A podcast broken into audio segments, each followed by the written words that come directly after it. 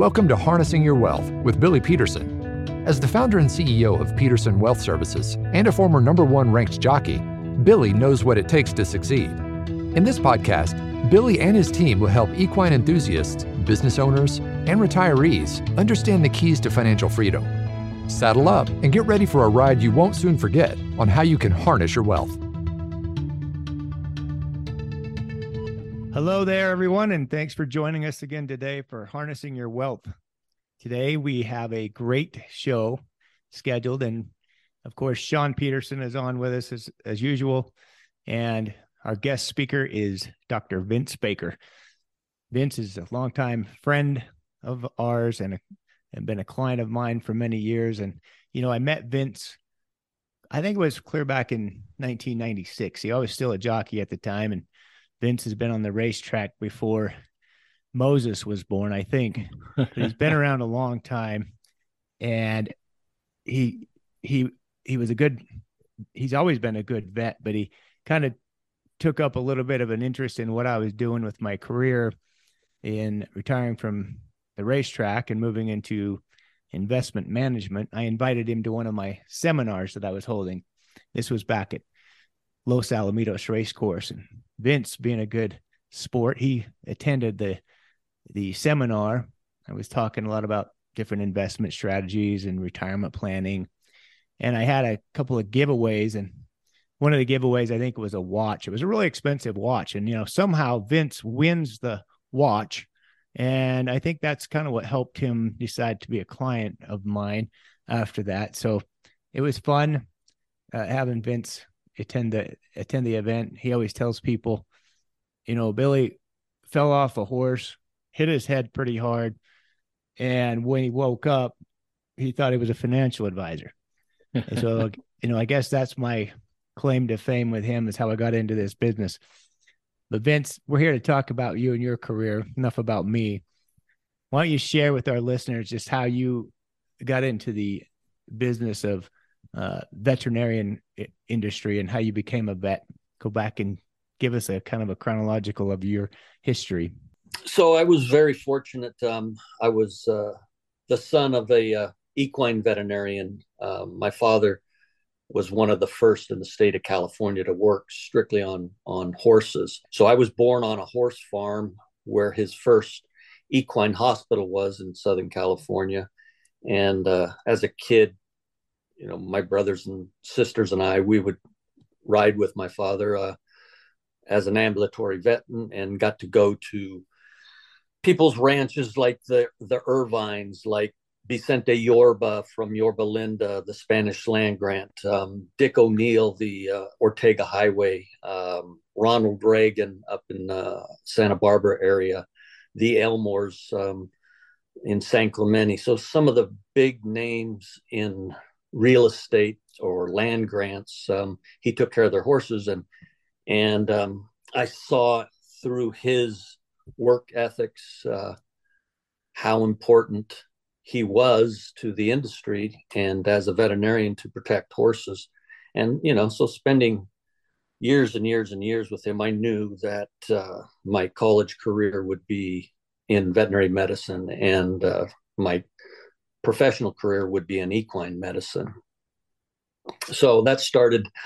Um, I graduated from veterinary school in 89 and started practicing equine veterinary medicine at uh, the racetrack at Los Alamitos. And then at nights, I did uh, ranch work to some of the trainers that owned horse farms or owners, etc. So I put in my time and many hours and, and uh, you know look look forward to doing it every day.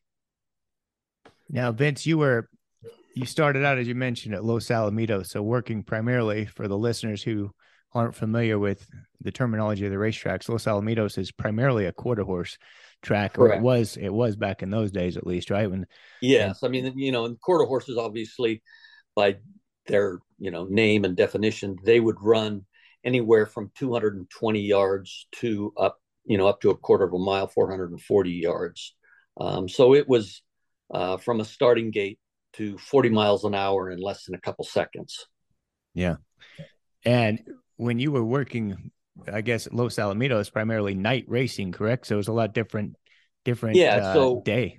Yeah, no, I would we would work, you know, and most of the time get caught up around around lunchtime, around noon or one, and then obviously the treatments for racing being the post time uh, starting of the first race was at 7.30 in the evening.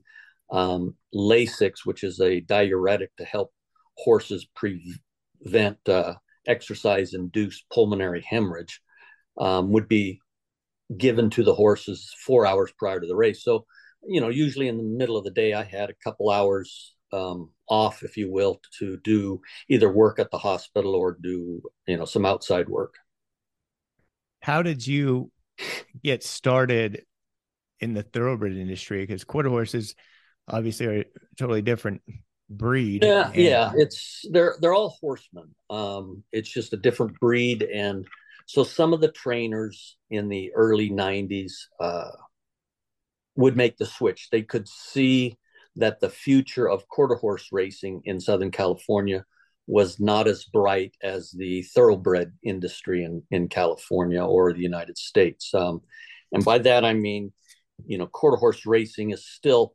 popular in California, but the the states like Texas, New Mexico, Oklahoma are much stronger now than they were back then. So quarter horse racing not was on the decline, but just not as as influential um, in California as the thoroughbred. So some of the trainers started to make a change and and would get their clients to purchase thoroughbred race horses um, at Santa Anita and and from Los Alamitos to Santa Anita in those days was you know it still is only 21 22 miles but um, you know it, it would only take me 30 40 minutes to drive up there and look at the horses um, that the previous quarter horse trainers now thoroughbred trainers had and they wanted me to look at them um, Now, so a couple of those guys are pretty well known. You want to, you share. Will you mind sharing some of the names that you work with? Yeah, no, I mean some of the first ones um, were Bruce Jackson, um, Caesar Dominguez.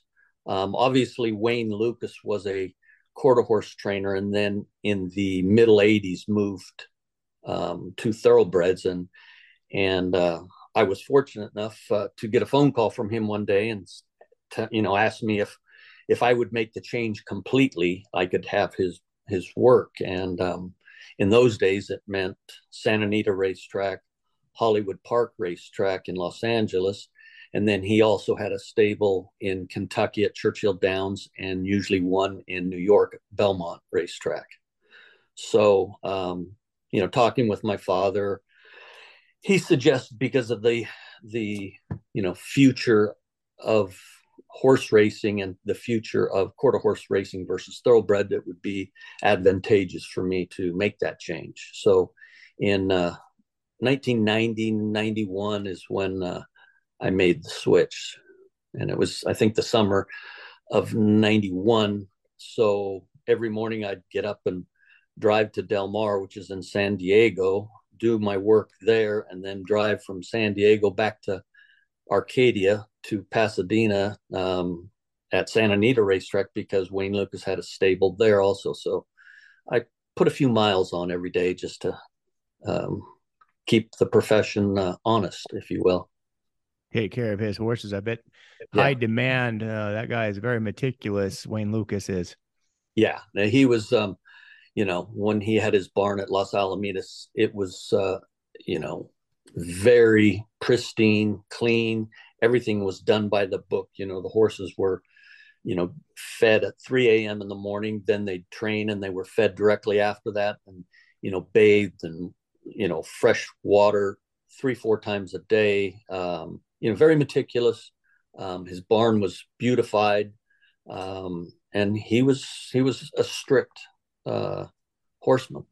hmm I remember when I came out to Los Al or to Santa Anita. You know, I moved from my my tack from New Mexico, and I wanted to give a give it a shot to break into the writers colony out at Santa Anita and Hollywood Park and those. And of course, some of the best writers in the world, as you know, when you're going up against Eddie Delahoussaye, Chris McCarron, Laffit Pincay, Corey Nakatani, Kent So I mean, yes, I could yeah. go on and on and on. Some yeah. of the great, great riders. The pre, they're, they're, premier jockeys and the, some of the premier horses in the world.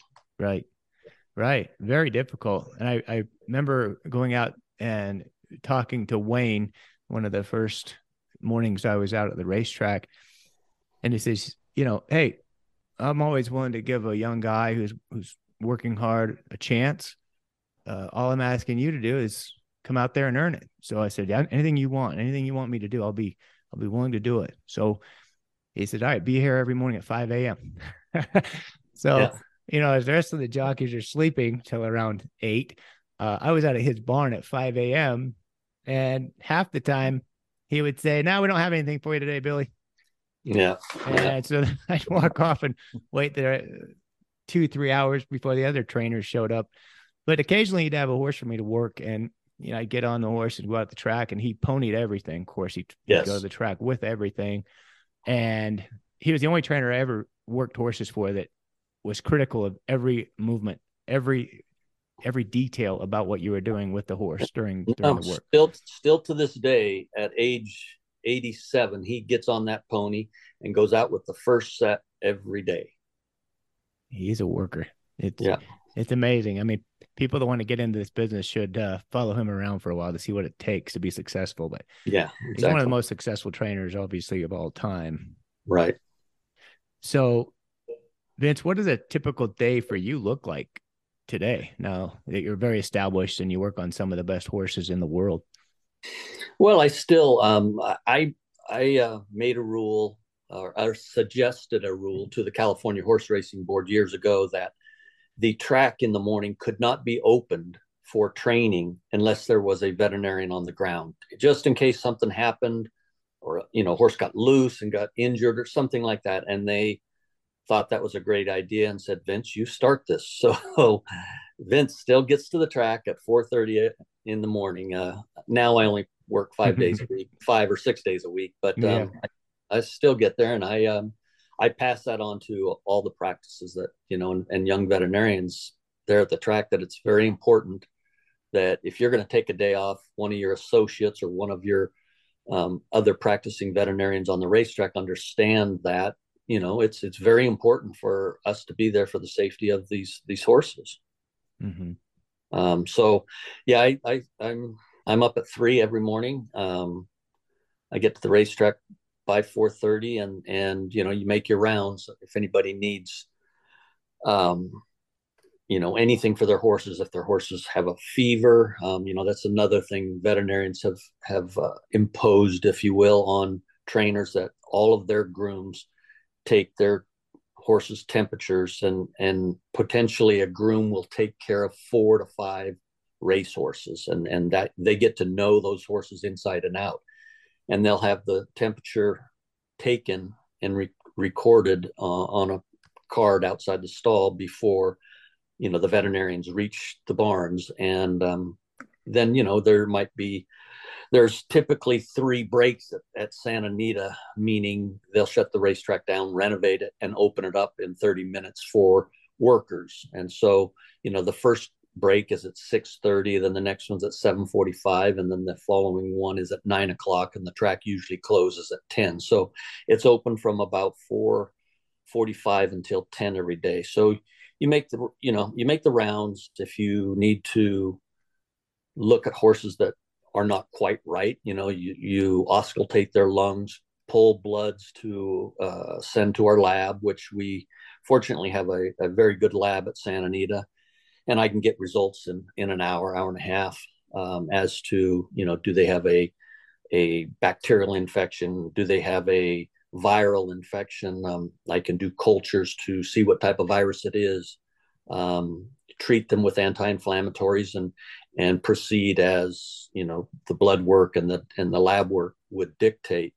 Um, then you also treat a lot of horses that um, would uh, be breathing or working out. Um, and typically, you know, if a horse uh, is going to work a hard half mile or a hard five eighths mile, they would get um, anywhere from 150 to to 250 milligrams of Lasix, which is a diuretic to help lower their blood pressures and to prevent um, bleeding from the lungs. Um, mm-hmm. It's it's a uh, it's a phenomenon that uh, we don't even realize that humans, the marathon runners, oftentimes um, will bleed a bit in their in their lungs, the caudal dorsal lung lobes, um, because of the pressures. And you know, if a human being, his respiration, you know, is typically um, or his heart rate, I'm sorry, um, is typically 60 to 80. You know, they may go out for a run and it's going to go to, you know, 120, 140 beats per minute. Where a rate, a horse, um, their standing heart rate is 30 to 36. And when they go out and, and breeze or do a workout, it goes well over 200, 220. Sometimes you can't even count it. It's, it's so high. So the pressures that take place um, in the blood oxygen exchange in the lungs is incredible in, in the horse. Mm-hmm. And also, the horse is the only species um, where it's called rouleau formation. The red blood cells have a tendency to stick in low pressure systems, meaning in the lungs where gas exchange take place. So um, that's you know one thing that a horse has different than a human, but humans can have pulmonary hemorrhage, um, and marathon runners will. So hmm. um, we do a lot of that work Lasixes and and maybe horses that have walked for a few days um, might need a sedation so they don't go out there and get over rambunctious and run off and dump the rider or, or hurt themselves. So you know there's a lot of that, and then horses that you have on antibiotics you'll that are you know twice a day or three times a day you'll start those um, and then you know as the morning progresses other things come up. You know, you look at horses that have uh, maybe hit themselves, have a small laceration or a small bump, or um, you know, have a warm joint. So you X-ray, have tent, you know, soft tissue injury. So we'll ultrasound. Um, you know, so it, it it varies from diagnostic imaging to you know internal medicine to just minor things you know jogging a horse up and down on the road to make sure that they're they're they're sound and their legs are in good shape Right. No, Billy, so I want to I want to make sure you heard that about marathon runners because I know you're yeah, a big runner. Yeah, I think that's what happened to you, Sean, in, the, in you know in the marathon that you were trying to run. You must have bled. And... You know, uh, I was I was a runner myself. Um, I I ran uh, cross country and track, and and uh, I was still a runner up until about six or seven years ago, and I was I lived out in Somis, which is surrounded by um, thousands of acres of orchards. You know, m- mostly avocados and it was great. I'd run to the top of the hill. To, I'd see the ocean. And one day running downhill, you know, you, you don't put as much um, confidence, if you will, coming down the hill because you're just kind of gliding down. And I jammed my knee and the, the, my right knee blew up and it was, there was fluid on it. And it was sore. So I thought, well, I'm going to treat this conservatively, ice it, and maybe take some, you know, Advil or Tylenol um, for a few days. And and I did that. And after about a month, it didn't come down. So I went and to um, an orthopedic guy, and he did an MRI, and he said, "Well, you know, you've stretched your ACL a little bit, and your medial collateral is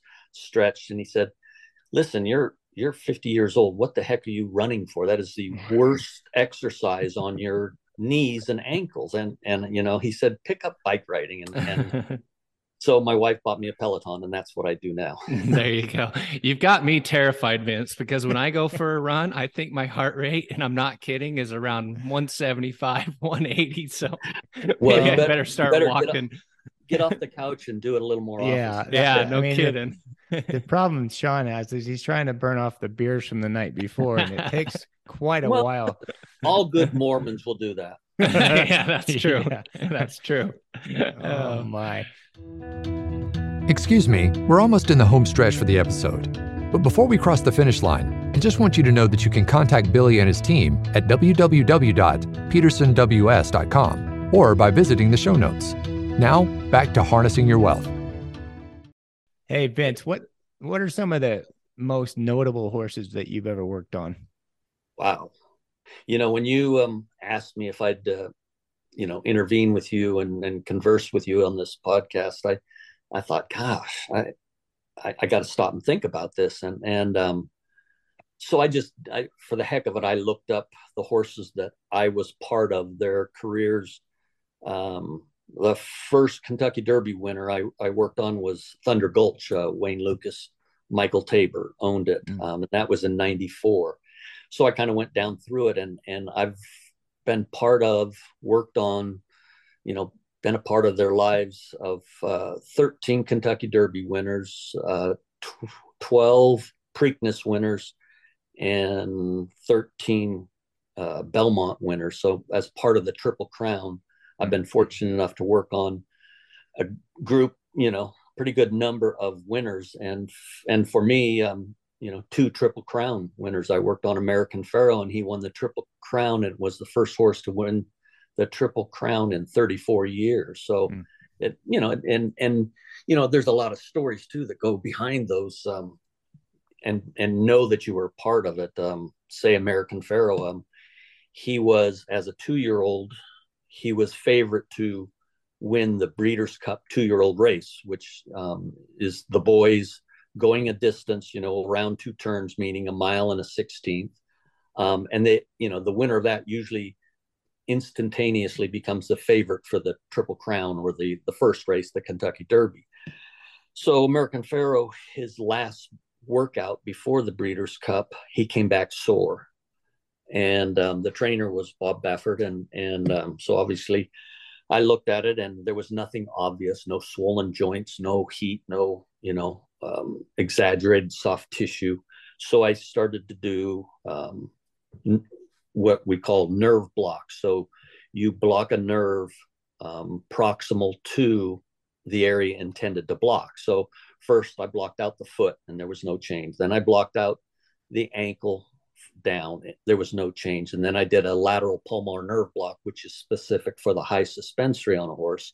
And the horse went sound. So I knew the location, but I didn't know what was wrong because there was no heat or swelling. So I uh, ultrasounded it, and at the the suspensory ligament is um, attaches or starts just below the knee on the back of the cannon bone, goes down to the proximal sesamoids, attaches there, and then goes distally and, and attaches in the pastern.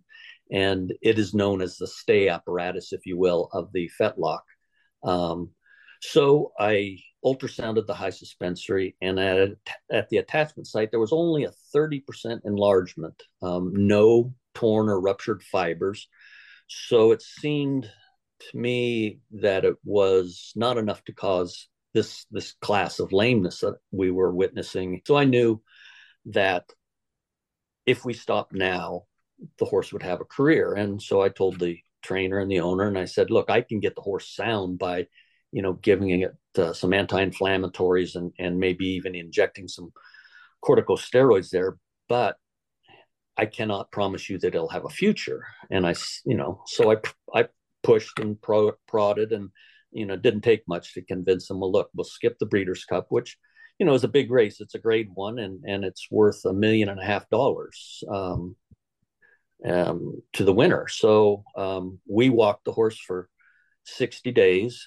Um, I did some follow up imaging with the ultrasound and a limited nuke scan, and everything looked good. And the horse went back into training, and sure enough, he went on to win the the triple crown. So you know, mm-hmm. you, you feel like you know, I I wasn't the horse, I wasn't the trainer, I wasn't the jockey, but I put in my two cents and my interest and my knowledge and used the facilities that were available to me um, and the professionals around me. And then we got that horse to where he never had an issue again in his life. That's so awesome.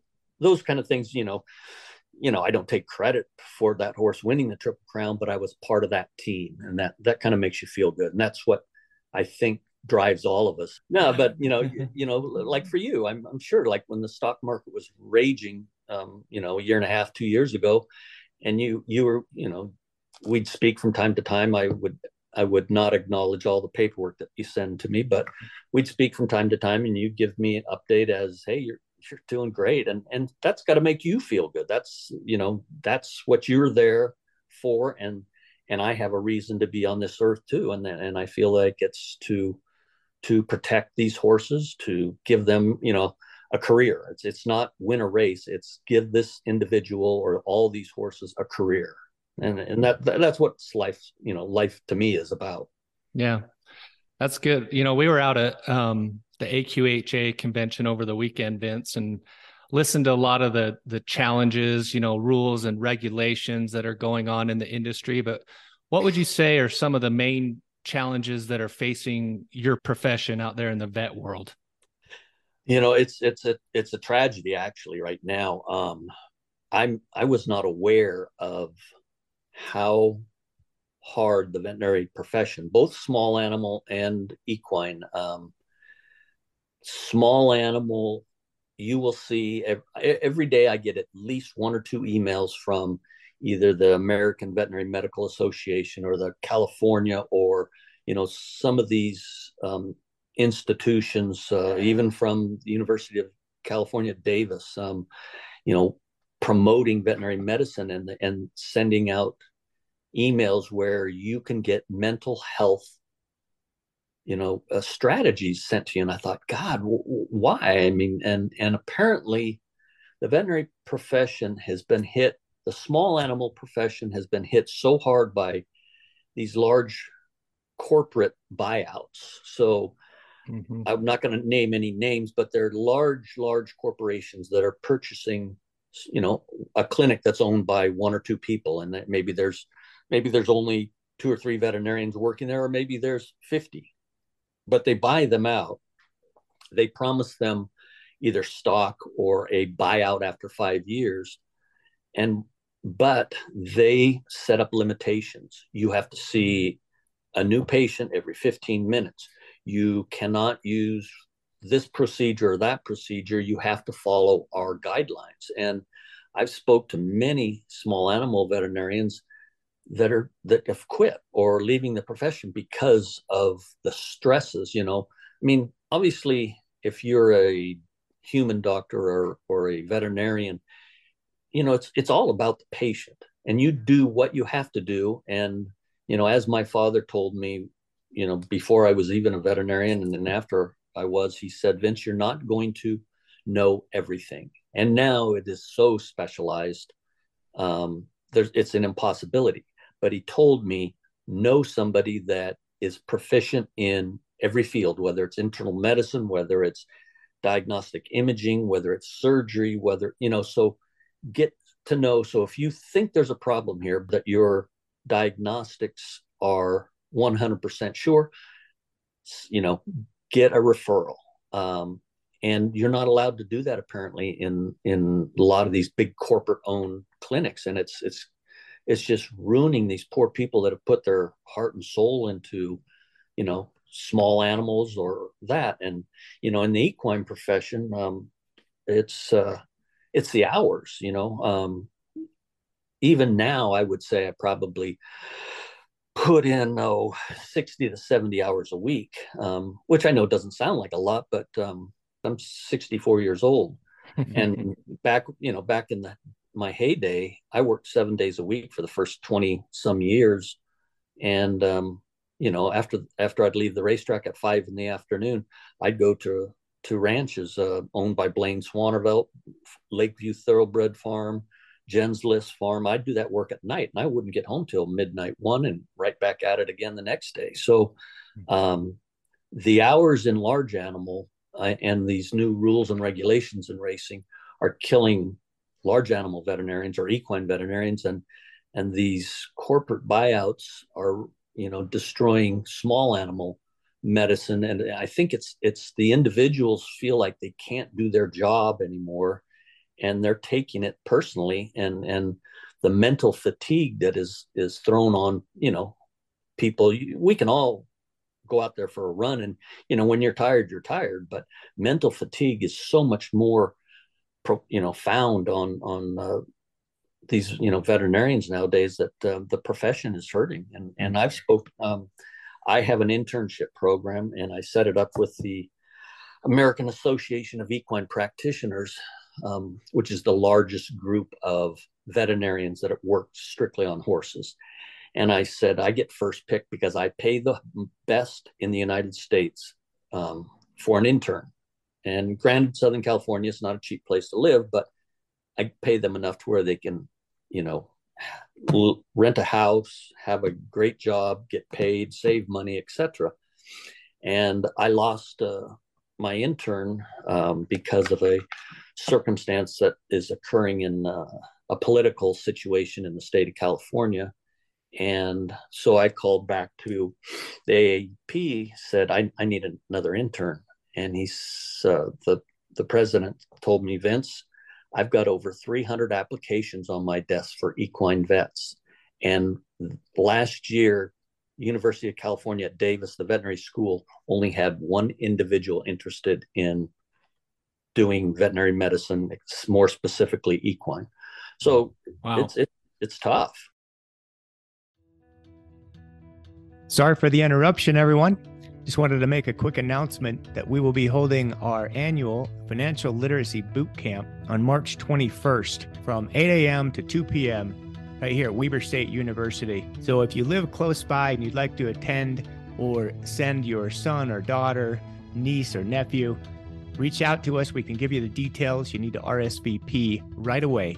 Now let's get back to the show and some of the challenges that I hear around the conferences that I attend, and even speaking to other veterinarian who are clients or horse trainers who are clients, even owners, are you know regulations that are coming down from obviously different governmental agencies that want to uh, obviously avoid or eliminate uh, unsoundness issues with horses right. and you well, know of and, course and, the catastrophic loss but yeah, I understand sometimes those are the people that don't know what they're talking about. Of course they're the ones writing the rules.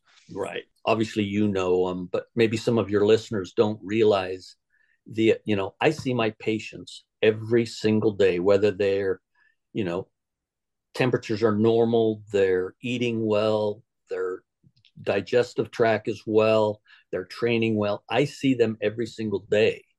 Um, so I know my clients' horses. I know them very well. And I mean, I can go into a stall with a horse and look at them in the eye and, and go, you know, this doesn't look right. You know, they don't have that bright, glistening eyeball that I'm used to or that comes with a, an individual that is healthy. Um, but most of the people in these regulatory political positions in, in the states um, they're not sure which end of a horse eats hay. So that no, in all sincerity. And so yeah.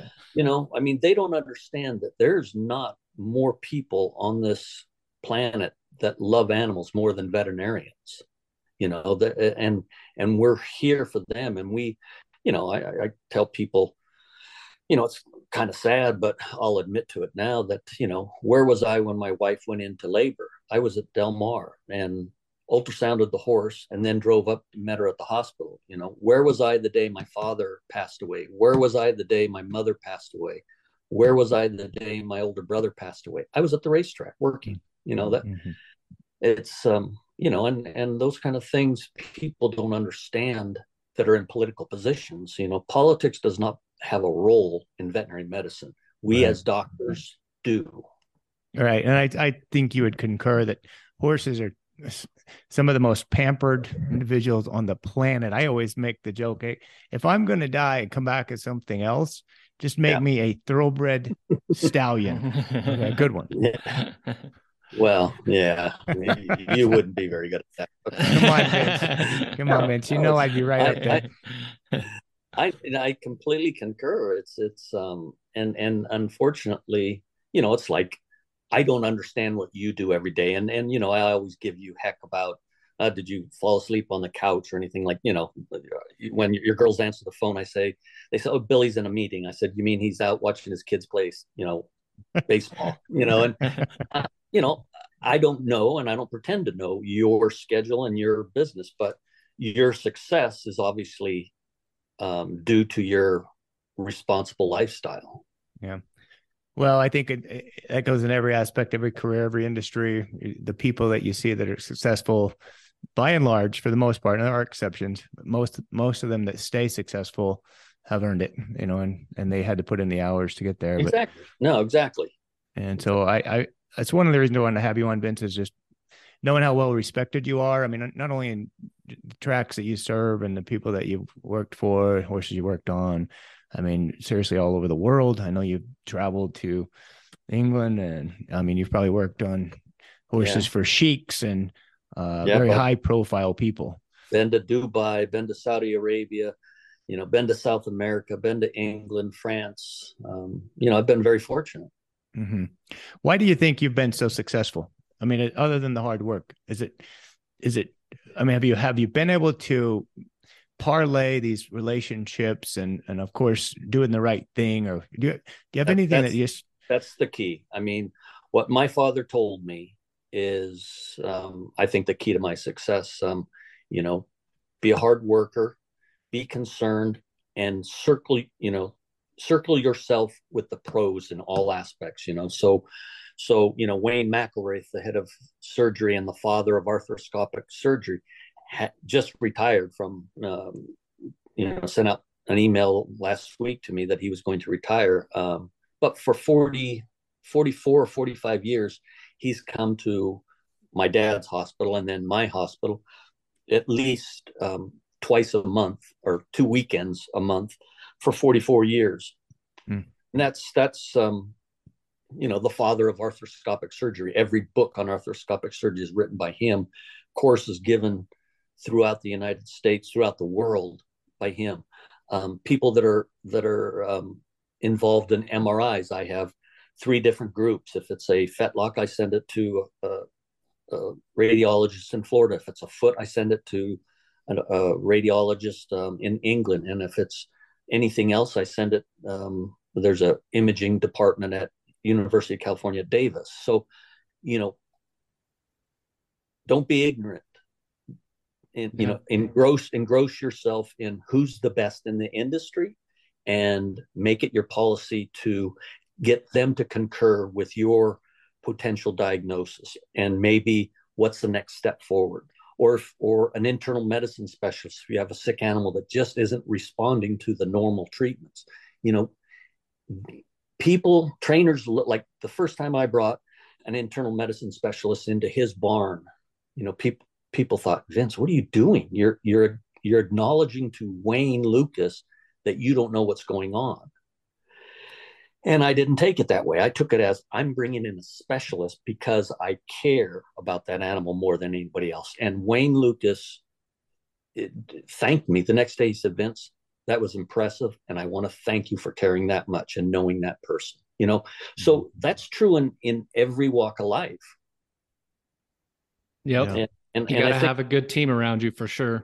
I think my father instilled that in me. Um, from the very beginning. You know, um, I remember the first ultrasound I wanted to buy, and he said, "You don't know that horse has got a bowed tendon. You got to go back to school." And then we both laughed, both laughed about it and said, "Well, yeah, but that tendon can be swollen, and there's no damage. It's just acute inflammation, or there can be damage, and we'll know how much time."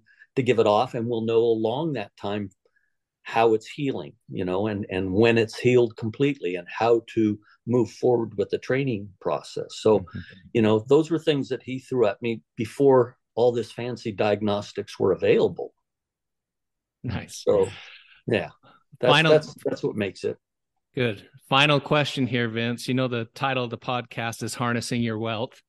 So we're going to ask how have you been able to harness your wealth over the years you tell me, and you better be good. okay, I thought you might you know, throw like, that back like, at us. I, I uh, you knew that.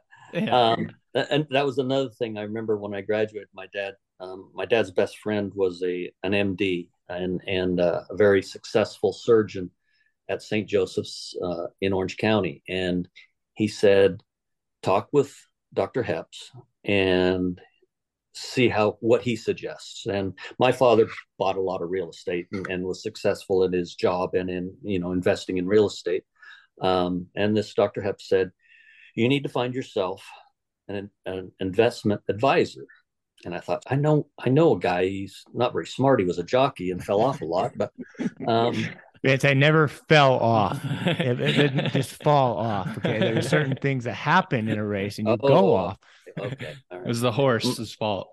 Yeah, exactly. Um, so that's when you know I, would met you at the track several times, even at Los Alamitos, and um, you know you were discussing with me, and, and it's funny because I have this these discussions with these young veterinarians now at the racetrack, I say, look, you know, pay off your student loans, but you know, if your percentage on your student loans are, you know, less than 5%, use half of that money and invest it because you're going to make more on your investments. And, and I've given your number out to a million people. Um, and I, you know, I, I obviously in your firm and your, your sibling or not siblings, but your, your partners in your firm, you know, I have faith in them. Um, I joke around and I give you guys a lot of flack, but um, um, obviously I wouldn't be where I am today without you guys, and um, I appreciate that deeply. And and I hate to pull all my money out of there, but you better do a good job this year too. you know, Thanks, no, It, yeah, it, it's important to um, people because you know you you start making a good living and you think, oh well, I'm going to buy a house, which is you know you got to do that. That's first investment you make. Um, but you've got to think, you know, I'm not going to be able to do this forever. Um, and you know, the SEP IRAs that you you know would increase every year. Um, the 531s that you had me start when Carol was pregnant with Aubrey. Um, you know, she's she's a junior in, in college, and I haven't had to take a penny out of my pocket to pay for her college, and she's going to go on to do, you know, postgraduate work, and and that's all going to be taken care of because of the the the steps you made me take or us my wife and i take to invest in in her future um, and you know people you don't learn about that kind of stuff in school um, in fact i think schools are getting less and less uh, educating as far mm-hmm. as business wise goes. And and so where do you find that information out? You know that's that's something you guys are probably thinking too. How do we get this information out to people that you know sure if you make a make a dollar a day you know and you're going to spend 75 cents 25 cents has got to go someplace for your future. Yeah. Yep. Well thanks for the comments ben so we appreciate it. I mean i've worked with your family for a long time and got to know each of and every one of them and i know it helped uh, things transition after your father died and your mother died and so you know there's a complicated concepts, not only investing and preparing for your future, but transitioning wealth from one generation to the next. And there's a lot of tricky things that go into that. And, yeah. uh, you know, all of it requires some expertise. And I've tried to learn along the way. I worked with a lot of high net worth people, is similar sounding to what you've done in your career, work with a lot of people who have money and wealth and they trust you to do the right job. And I've been fortunate every day to work with people like you and your family and others throughout the country. And most of them, you know, have wealth and they love an industry like horse racing. And that's why I like the people involved in the industry. They're just good, down to earth people. And we, we have a good rapport, good conversations, have some things in common.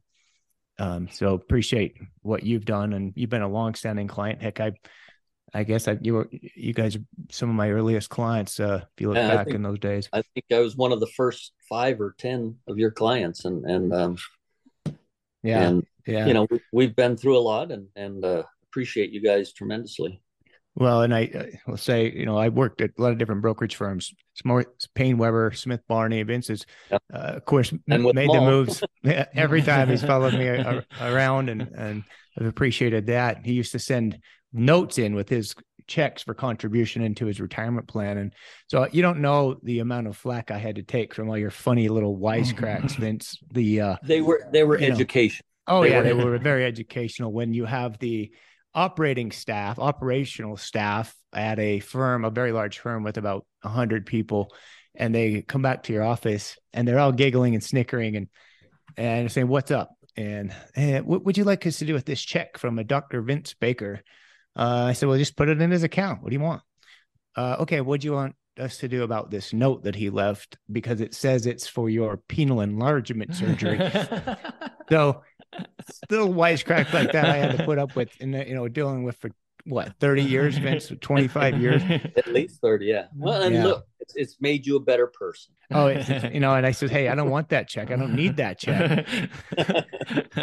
Send it back to vince. Obviously he's having some own personal problems of his own.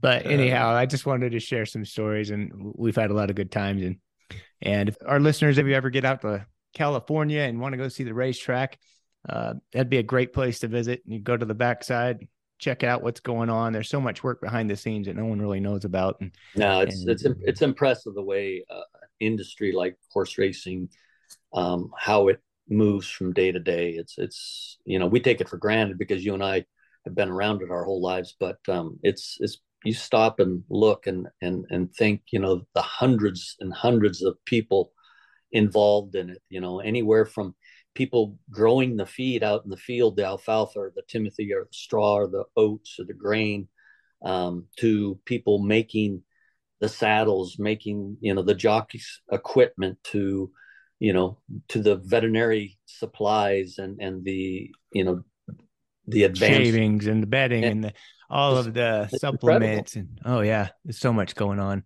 So it's a wonderful industry. I really enjoyed being a part of it.